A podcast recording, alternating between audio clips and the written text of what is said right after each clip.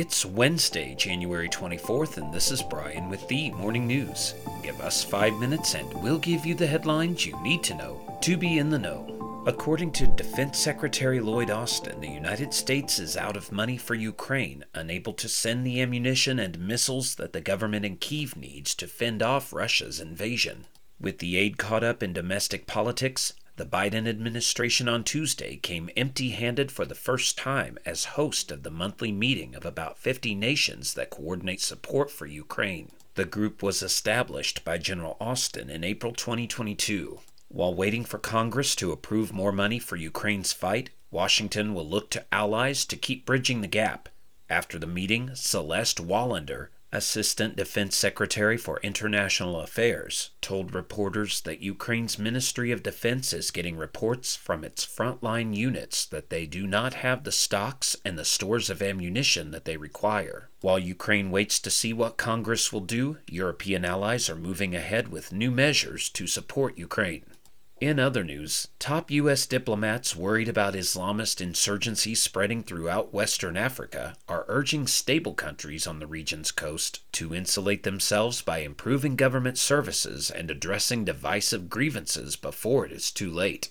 U.S. Secretary of State Antony Blinken visited Ivory Coast this week, touting a $300 million American program to help shore up governments along Africa's Atlantic coast including those in Benin, Ghana, Guinea, and Togo.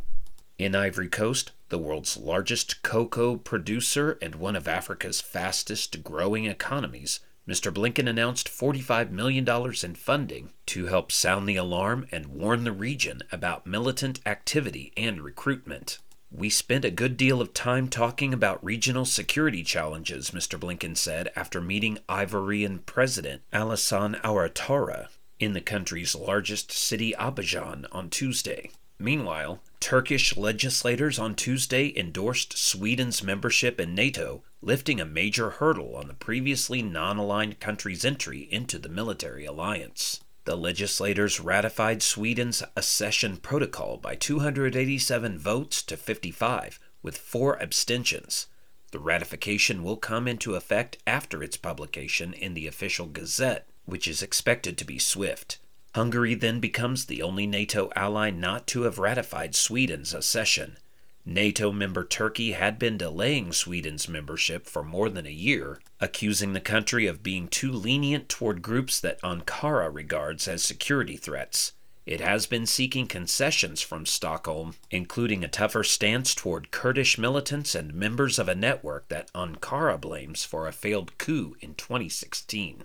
Back in the U.S., Southwest Airlines flight attendants on Tuesday voted to authorize a strike against the airline, their union said, after members rejected a tentative agreement last month.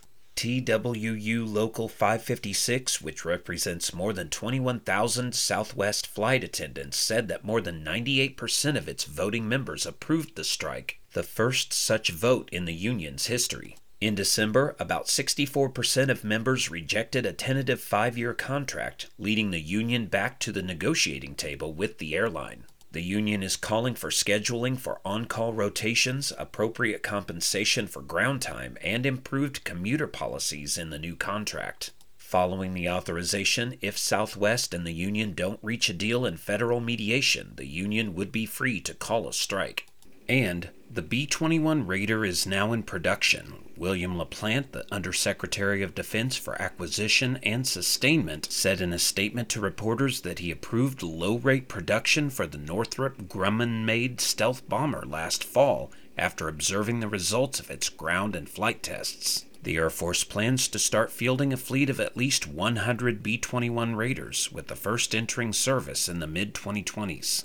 The Raider is planned to eventually replace the aging B 1B Lancer and B 2 Spirit sometime in the 2030s. The Raider is designed to use its stealth capabilities to carry out penetrating deep strike missions against advanced adversaries and carry both conventional and nuclear weapons.